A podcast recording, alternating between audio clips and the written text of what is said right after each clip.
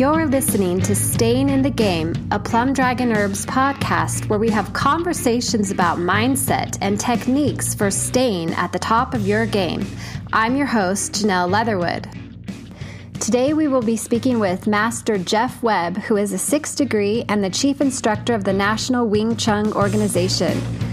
A former private student of Grandmaster Leung Ting, Daisifu Webb has studied martial arts for over 37 years in the USA, Europe, and also in Hong Kong. He is based in Austin, Texas, where he instructs martial arts, defensive tactics, and firearms.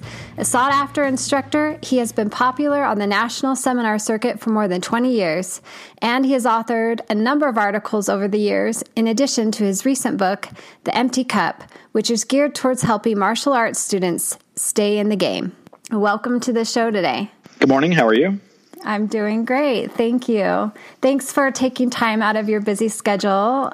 Um, I understand that you also have a side job. You want to tell us a little bit about that as well? Yes, absolutely. Um, so I'm a, a, veteran of the U.S. Air Force, and uh, most people in the military are into uh, martial arts, and they're also into firearms. so uh, uh, when I'm not teaching martial arts uh, on the side, I work part time at a gun range here in Texas. Uh, I'm a safety officer, which means I keep people from pointing guns at other people. Uh, yesterday, I had another one pointed at me, so uh, oh. it becomes a common common thing. Um, I'm a safety officer. Um, I'm an NRA certified instructor on rifle, pistol, and shotgun and I'm a licensed to carry instructor here in Texas as well for people that want to get their uh, concealed carry or license to carry. And um, yeah, so I do that a couple of times a week. And uh, my primary thing is I teach. I teach martial arts. I teach weaponless defense for a, an army buddy of mine who runs a security guard company. Um, for the folks to get their uh, you know level what's called a level three security guard here in Texas, where they can carry a gun, they actually have to have three hours of weaponless you know non firearms uh, defensive tactics, and so I teach that as well. And um, yeah, I teach kung fu, weaponless defense, and uh, how to shoot people. oh my goodness! how, okay. how, how, not to get shot. Actually, yeah, uh, that's one of the things we, you know, a lot, a lot of people have a misconception. Uh, I am a Texan, born and raised, and uh, you know, people have the conception that well, you know, people in Texas are gun happy, and you know, the fact is, is when I teach license to carry, one of the things we cover is is nonviolent dispute resolution. You really do not want to have to pull out a gun and shoot somebody. Mm-hmm. Um, I always tell people if you with martial arts, if you get in a fist fight, someone's going to get hit and hurt. If you get into a a fight with edged weapons, a knife, somebody's going to get cut. And when you bring firearms into the equation, it's it's even worse. I mean, somebody's going to get shot and probably going to lose their life. Um, you know, and the the repercussions for that are a lot worse than if you you know if you use your martial arts to defend yourself. That doesn't go before a grand jury in the state of Texas. If you use a firearm, you need an attorney. Right. Definitely. So, but yeah, that's uh, that's what I do on the side.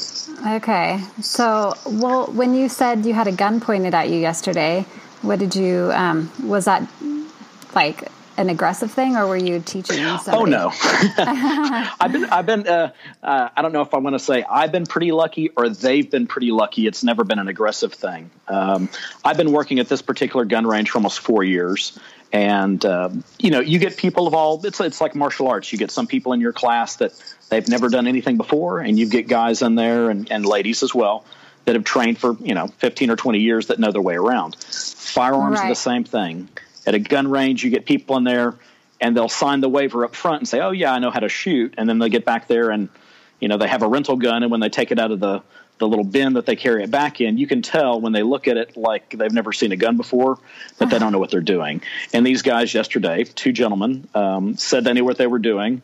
Got back there, they asked me for some help. I showed them how to load it and how to, you know, that sort of thing. Uh, the guy didn't know how to unload it, so he turned around to ask oh, me, and in the goodness. process, pointed the gun at me. Um, oh. Fortunately, I've been doing Wing Chun for for several decades, and uh, I'm pretty quick. And believe me, when someone points a gun at you, you can move a lot quicker than you think. Yeah. So uh, I, I, rushed forward. I grabbed the gun. I pointed it down range uh, and scolded the guy and uh, you know he, he, it was not a malicious thing you know most right. people that that that you know same thing in martial arts if um, you know i teach kung fu which comes from china and folks that are not familiar with the intricacies of eastern culture may come in and you know, do the wrong thing or say the wrong thing or whatever. Um, just because they're unfamiliar with the cultural requirements or, or norms. Same thing with firearms. You know, people may not be familiar with the proper safety procedures, and that's my job is to teach them that. So, right. uh, and I'm in one piece today, so uh, oh, that's, that's, a blessing. oh my goodness, yeah, that sounds pretty crazy. Um, mm-hmm. Well, now you've been on the national seminar circuit, you said, for more than 20 years. Um, tell me yes. a little bit about that. Well, um, the National Wing Chun Organization is my own organization. I uh, I broke with my former instructor, Grandmaster Leung Ting. I broke with him back in 2007, and wow, that's been 13 years ago. Uh, prior to that, uh, I had been teaching for his organization and doing seminars around the country uh, and also in Canada. So essentially, how it works is, you know, uh, Taekwondo, for example, there's Taekwondo, you know, all over the place. It's it's uh, you know it grew very very rapidly. You've got a lot of high level people. Um, you know, jujitsu, the same thing. Uh, but with the Chinese arts, you know, historically here in the U.S., the Chinese were very kind of guarded. Uh, even mm-hmm. when Bruce Lee taught, you know, he was he got into some trouble because he was teaching uh, Caucasians, African Americans, uh, non Chinese people. Uh, you know, so Kung Fu has always been, uh, at least in, in, you know, 20, 30, 40 years ago, a, a, lot harder to come across. And so in Wing Chun, um, you know, we've got groups of people all over the country, uh, you know, different Wing Chun organizations, and basically they don't live near a high ranked instructor, so they invite a high ranked instructor out. And so, what I'm going to do, in fact, this weekend I'll be in Boston. Uh, my student out there, he's a fourth degree under me. Um, I'll fly out there Thursday. I'll teach uh, private lessons to one of his assistants on Thursday night. Friday morning, he'll show up at the hotel room. We'll train for four or five hours privately. And then Friday evening, I'll teach a seminar at his school. Uh, and then all day Saturday. And basically, I teach a group seminar. I correct his students. Uh, I conduct testing for the people that are ready to rank up. And um, yeah, and so uh, that supplements, you know, that, that gives him an avenue for advanced training uh, and gives him also a chance to have me do a quality check on his own students and you know keep everyone progressing and learning. Because mm-hmm. uh, there's not you know there's not high level uh, unfortunately there's not a high level Wing Chun person in every city. Right. Um, so but that works to my benefit because I, I, get invited to visit a bunch of nice places. Mm-hmm. And, and how would you say that your philosophy of teaching is maybe different from other instructors well, uh, I have a kind of a, a unique perspective. Uh, I studied here under Grandmaster Leung Ting, and, and it was the same thing. Um, and he was he's my sifu, uh, my kung fu father. Mm-hmm. Um, so uh, my sifu would come to the U.S. He started coming in the early '80s, and he would do the same thing. He would do a seminar. You know, they'd do some in, in the Bay Area on the east co- on the West Coast, uh, Montana. He'd hit Texas. He'd hit New York, and then he was off to Europe. And you know, the folks that were studying over here, my my seniors, my older kung fu brothers, um, you know, they were trying to, you know, learn the system, become better, be able to teach their own students, kind of move up in rank, that sort of thing. And so when I started over here, it was not really very well organized, uh, and the standard of instruction in the U.S. unfortunately was not was not that great. Um, but the best thing that happened to me was enlisting in the U.S. Air Force. I got sent to Germany, and the European organization under Grandmaster Leung Ting uh, had, was quite a bit older, quite a bit more established. And the gentleman that runs that, who's he's he's a grandmaster now, Grandmaster Keith Kernspecht, um, he was a very experienced martial artist as well as instructor.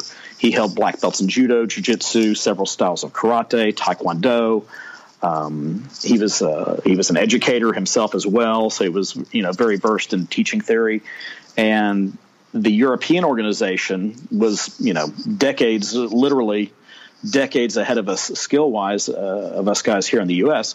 So I studied under here in the American organization, and then I went to Europe. And when I was stationed in Germany, I I trained. I went to every class I could. I attended weekend seminars, everything that was in my area. I would even travel. So I did a lot of training, and in that uh, three and a half years that I was stationed in Germany, it had a real impact on my training because the Europeans took the same system of Wing Chun, but mm-hmm. you know every every good instructor develops their own um, kind of view of the system and, and comes up with some good drills and things. So I have a lot of the European influence, and then after that, I also studied privately with my own sifu for for many years, one on one and so I have the, what I feel is the best of the Asian approach to how Wing Chun should be taught, you know, the more traditional way, and the European approach, which is the best in the Western world. So I, I kind of merged the two in, in my own organization. Mm-hmm. How would you say your guiding philosophy in work has affected you in other parts of life? Well, Wing Chun is something. Uh, it's it's a system of martial arts where it doesn't rely on you have to be big, you have to be strong. It's it's the technique. It's being precise about what you're doing. Um, it's paying attention to the details. That's something that I've gotten from Wing Chun that has carried over into other areas of my life. You know, anything that you do, uh, you know, I, I want to do it properly. Uh, you know, I want to dot the I's and cross the T's because things just tend to work better that way. Mm-hmm. So, um, studying Wing Chun, the, the general philosophy of Wing Chun about honing your technique and, and keeping it precise is something I've tried to take over to other areas of my, my personal life. Um, and, I, and, I, think it's it's served me well. It really it gives one a direction. It gives you a, a chance to improve and uh, focus on who you are as a person and how you live your life mm-hmm. with the same with the same amount of uh, precision, you know, and focus on doing it well.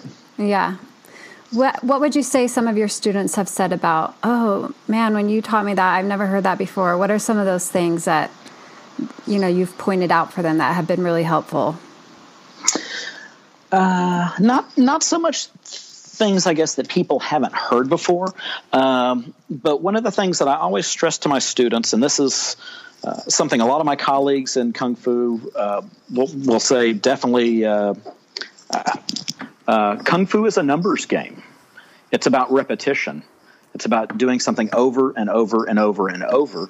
And the thing that makes you better skill wise than the person next to you in class is how many more repetitions of something you've done.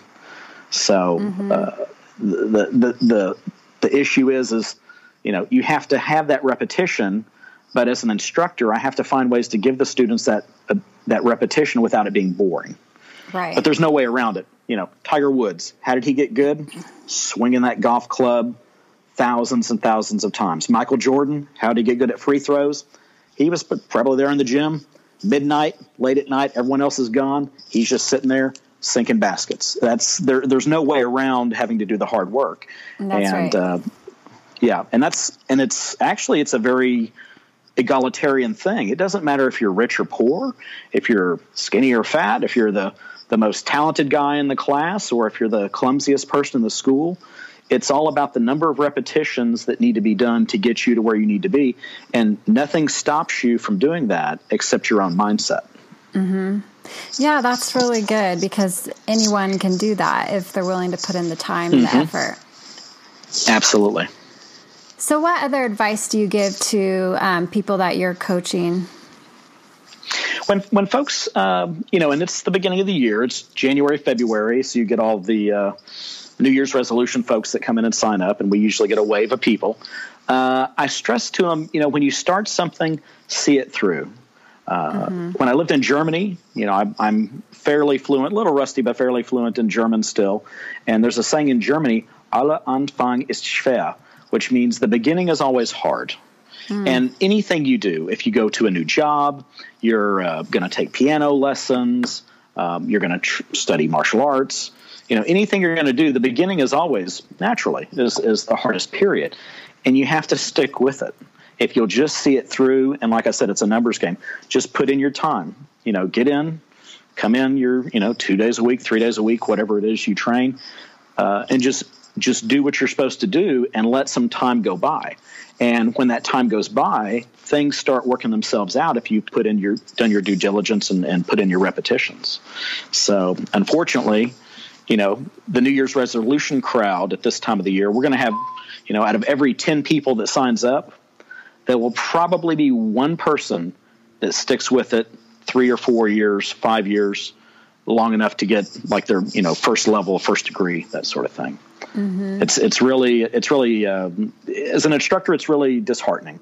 Um, so many people join anything, martial arts or whatever, thinking that it's going to be easy because they've seen it on TV or the movies, and then they find out, wow, yeah, there's uh, there's really some real work involved, and right. um, those folks tend to fall by the wayside. But I can tell you, the people that stay and the people that train anything, they're the people that become the experts. The experts mm-hmm. are just mm-hmm. the people that just decided to quit.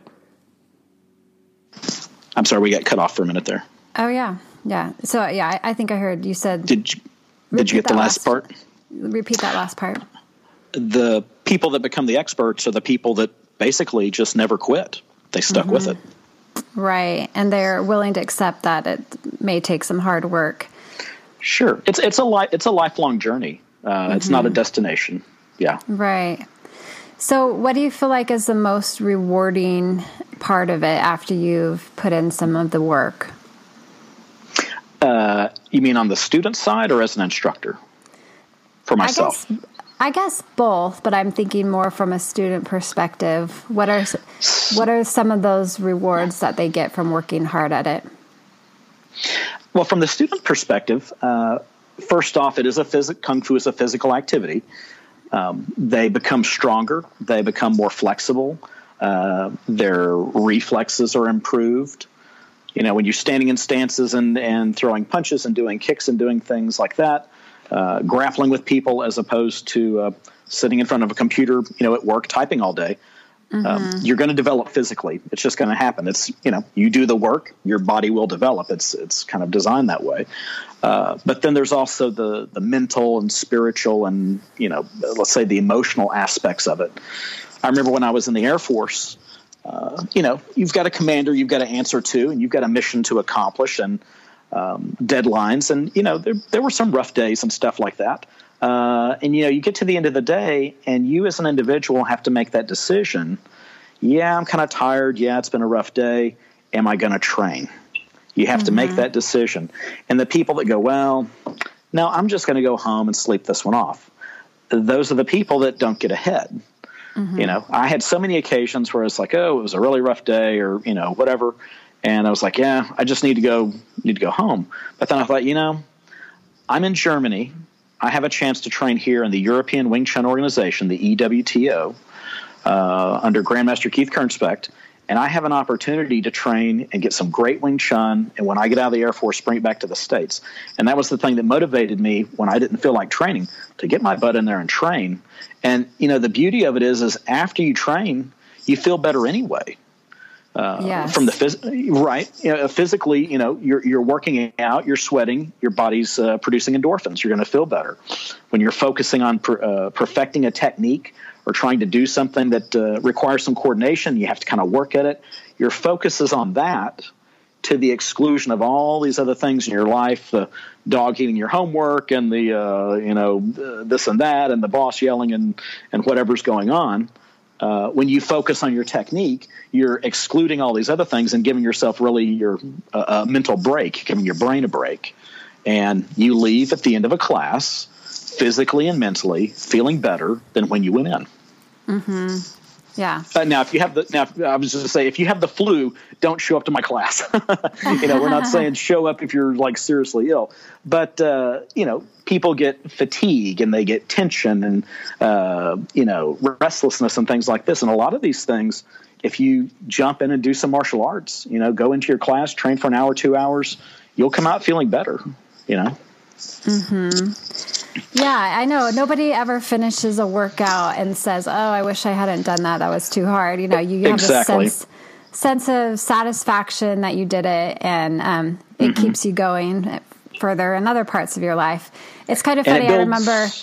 Oh, I'm sorry. Go ahead. Oh, I was just going to say, I you know, I remember um, hearing that even just making your bed in the morning has, you know, lasting effects for the rest of the day because it just it, it gives it gives you that sense that you've accomplished something, starts your day off right, and then you have the motivation to keep going and doing other well, productive things. It's funny. It's it's funny you mention that because I do that every day. It's something that stuck with me from the military, and um, I saw a YouTube video. There was a, a, uh, Navy admiral, and he's a SEAL, Navy SEAL and he did a speech down here in Austin at the University of Texas, a commencement speech, and he started off talking about getting up in the morning and making your bed.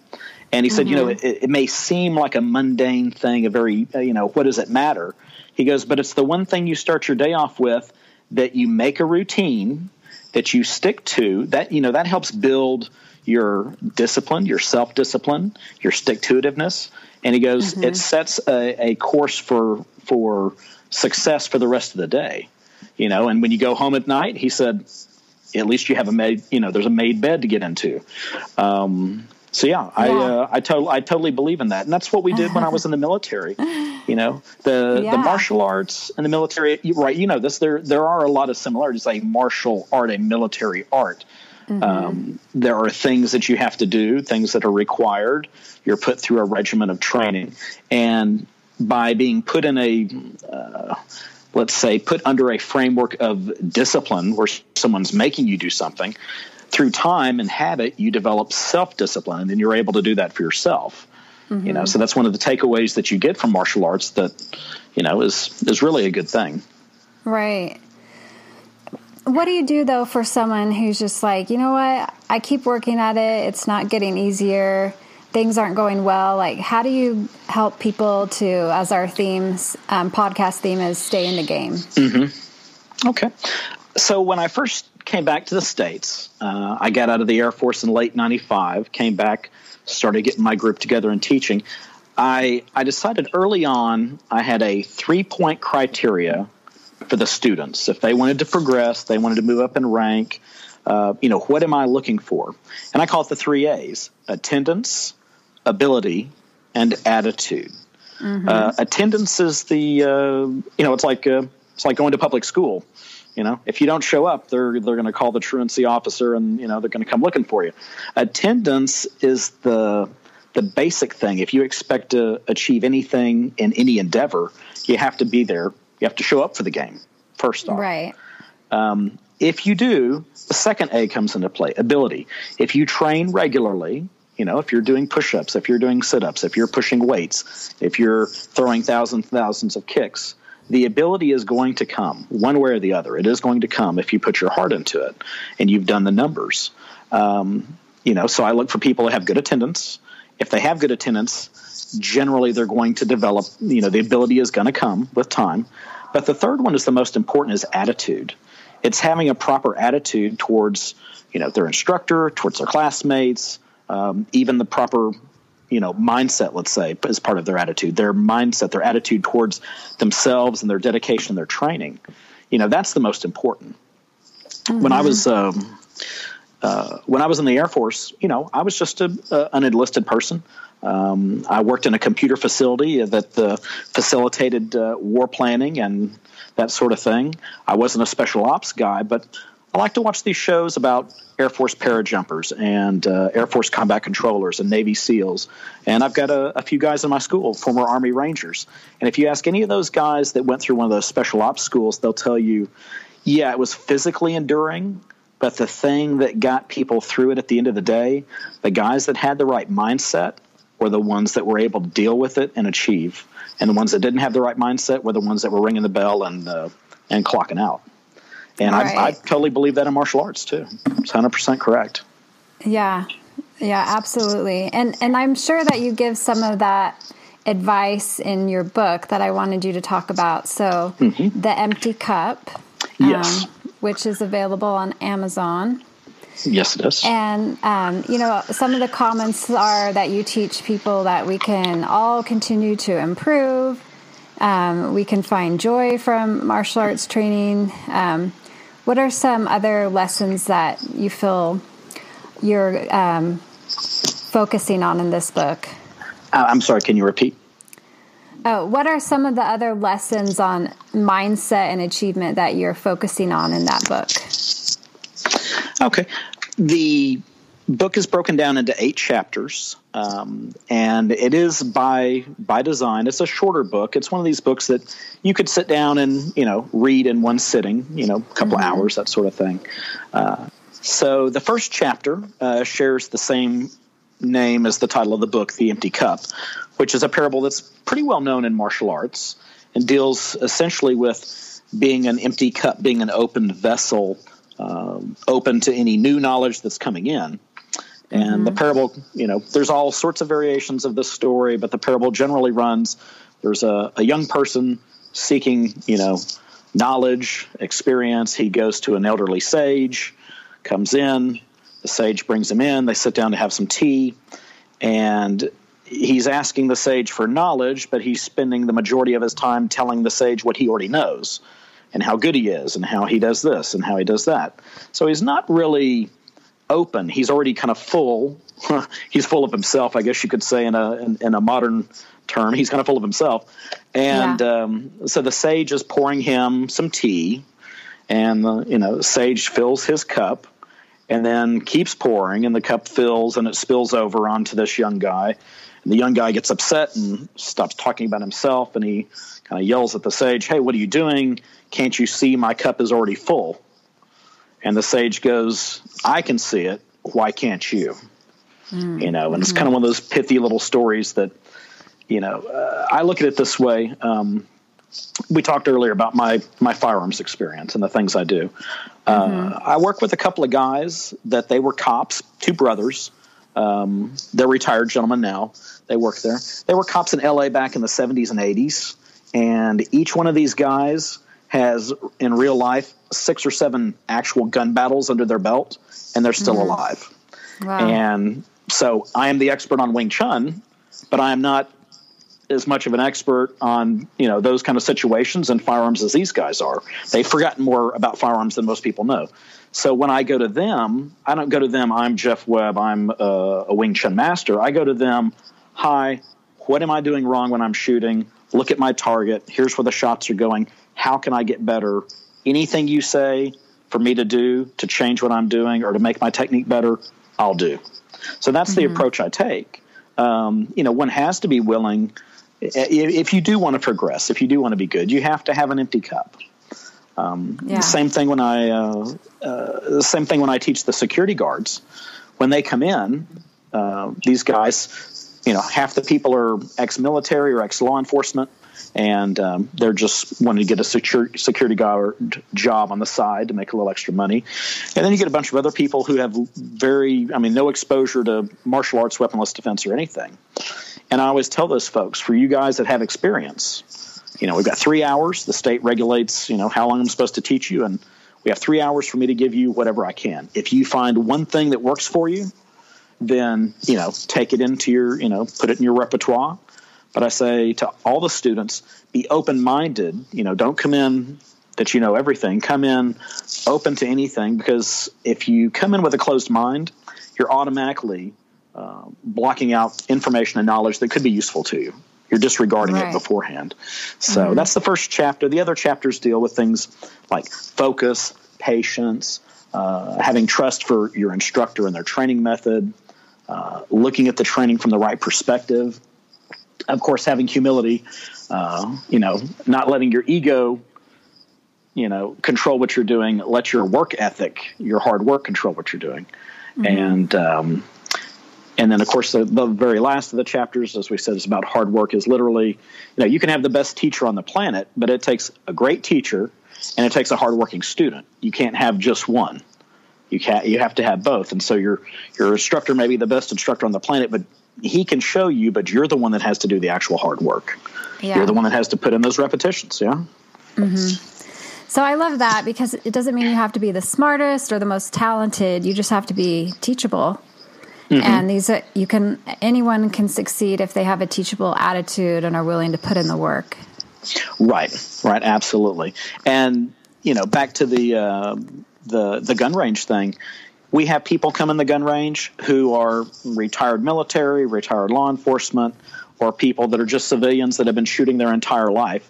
And you know, they'll say they you know they point the gun the wrong direction or something happens and we have to say hey you know make sure you keep it pointed in a safe direction and the people that are the most experienced and the best at what they do say, "Oh, I'm very sorry if you see me doing anything wrong.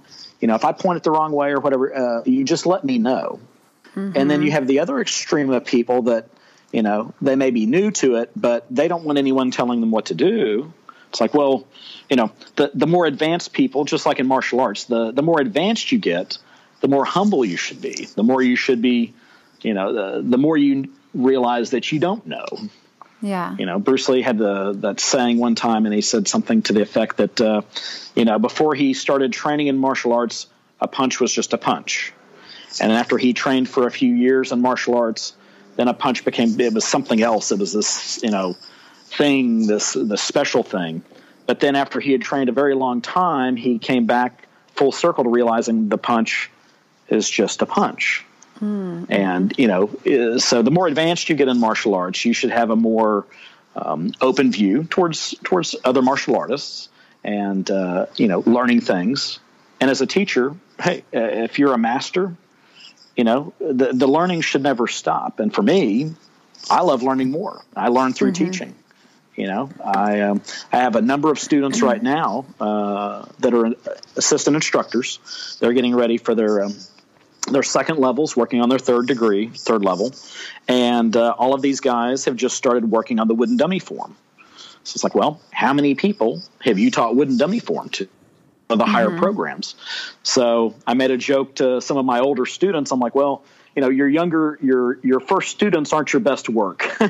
you know, yeah. uh, as a like I guess I, I don't have kids, but I'm sure as a parent, you know, my dad would tell you I'm not his best work. My two younger brothers are probably he did a lot better with them along the way, uh, right? Yeah, um, there's truth you know, to that. Yeah. So you know, when you're an instructor, it's the same thing. If you've taught an advanced program that you may know, but you've taught it to one person for the first time, you're probably not the best at relaying that information. But years and years go by, and when it's the 30th, 40th, 50th, 60th person that you've taught that information to, not only are you better at conveying it, but you see things. I mean, one of my students asked a question about the dummy the other day, and in the process of me trying to correct him and explain what I needed to explain to him, I came to a realization. And I've been doing this for decades. So mm-hmm. it, it's it, that is what gives me satisfaction. I love seeing students progress. Uh, I've, I've had you know st- uh, students come in who had been bullied, had been pushed around. I think of one gentleman in particular. He uh, he didn't talk a lot about it, but it was very clear. He he grew up in a very abusive home. His father was uh, obviously very physically abusive to him, and you know when he would work or spar with other people, he was very timid. And he trained with me all the way up to his fourth degree. He trained with me for 10, 12 years, 12? No, that's 12 or 14 years. Yeah. And, um, you know, when someone would uh, do something in class or, you know, throw an attack, boom, he'll jump right in and do it. And he really, it, it, it helped him heal something that had been done to him in the past. He, that self confidence that he needed.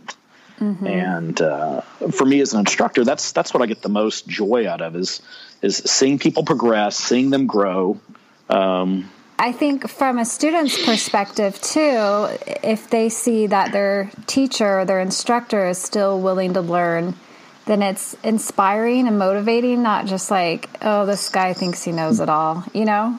So mm-hmm, I think mm-hmm. it helps you to be a better teacher as well when you have that lifelong um, goal of learning, that it's never ending. Sure, I, I definitely agree with that. I remember when I was a lot younger, uh, you know, print media is dead these days, but when I was a kid, I used to buy Black Belt and Inside Kung Fu Magazine and, and these things. And I remember seeing a news story in there about Chuck Norris, and he had started training Gracie Jiu Jitsu with the Machado brothers. Mm-hmm. And much like you said, I saw that and I thought, wow, that's Chuck Norris. And now he's trying to learn Jiu Jitsu and he's studying under these guys. And I, as a martial artist, you know, I thought that was impressive you know mm-hmm. that he he's he really is this kind of humble person he really is this open-minded person and uh, yeah it, it, impressed me you know so i agree with you yeah. 100% it's uh, it's inspiring to see your teacher willing to explore and change things and learn and you know develop things and and learn more absolutely yeah mm-hmm. so if you're willing to share, I'd like to know what are some of your greatest lessons that you've learned, either successes or failures in life?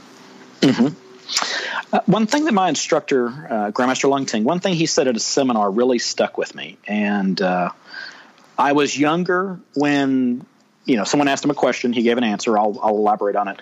I was younger when this took place, and it didn't resonate with me as much then as it does now that I'm older and I'm mm-hmm. talking about like 20, 20 years ago. um, I just turned 49, so I was probably, yeah, well, I wasn't even 30 then.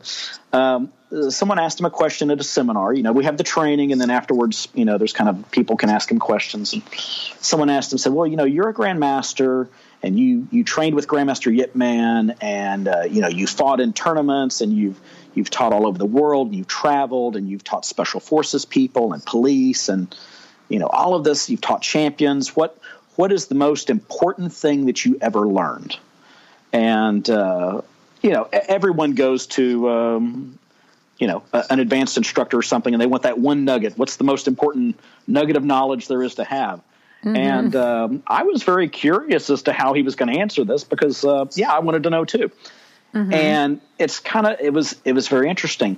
He said the most important thing I learned is that sometimes you lose. Mm-hmm. And I thought, how profound. And the older I've gotten, uh, you know, things happen in life and stuff like that. You experience things, um, you know, everything, relationships and growing a business and, you know, the ups and downs of life and stuff like that. And, and he's right. Uh, the, the most important lesson you can learn is that sometimes you do lose. And it's how you handle that and get beyond it is what makes you into the person that you're going to be. It's right. facing it with confidence and determination that, okay, I'm faced with a rough situation, or, okay, I fought in this tournament and I got beat. Well, you know, Chuck Norris got beat, you know, uh, uh, fighting tournaments. I remember there was, a, I read an article about this one fighter, uh, Tony. Tony Tulleners, I think was the gentleman's name. Some guy fighting back in the in the '60s, and you know the the article said the guy Chuck Norris couldn't beat. Chuck Norris, mm-hmm. everyone loves him. He's a champion. Yeah. Everyone looks up to him. I, I, you know, I read his bio. I've looked up to him since I was a kid. But hey, uh, everyone gets beat or defeated, or they lose something somewhere at some time in their life. It's how mm-hmm. you how you handle that is what makes the difference.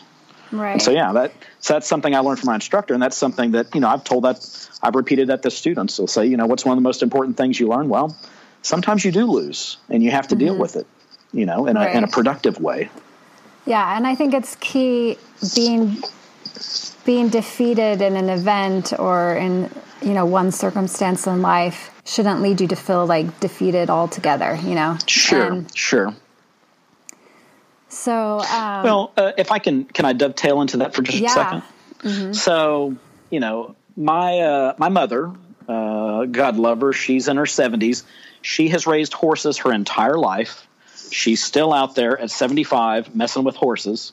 That's and awesome. she can tell you, yeah, she can tell you, uh, you take a horse and until you break that horse, saddle break it, you know, you put the saddle on it, you ride it, and it gets used to, it has to figure out you're not getting off and it better get used to having a person on it. So you have to, it's called breaking the horse. Mm-hmm. And basically, somebody has to saddle this crazy horse get on it and ride it, and it'll buck and it'll throw and it'll try to get you off.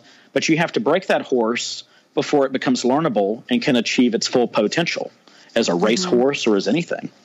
And yeah. um, you know that's that's exactly the same thing. Uh, we as humans sometimes we have to to reach that stage where we're you know we're broken, we're defeated, or whatever before we learn some of the most valuable lessons. And I I think that that's really what my instructor was trying to impart. It's and it's totally true. I mean, I by experience, I can tell you it's true. Yeah. Well, tell me, what are some other projects that are going to follow this book that you wrote, The Empty Cup? I'm glad you asked.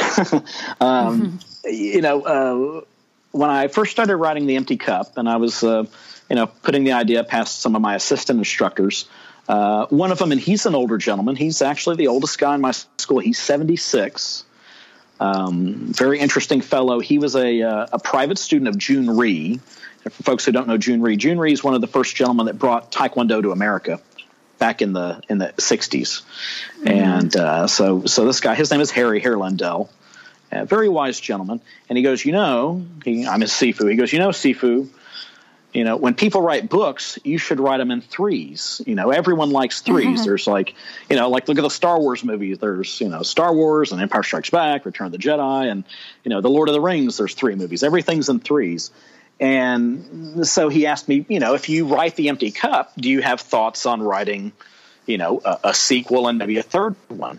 Uh, mm-hmm. and in fact, I, in fact, I do, and I did. And the uh, the second book, which is to follow up the Empty Cup, is entitled The Broken Rice Bowl.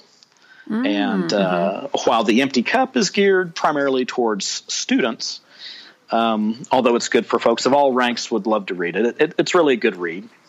Yeah. Um, the the broken rice bowl is geared specifically towards assistant instructors, instructors, and people that are running martial arts schools and martial arts organizations.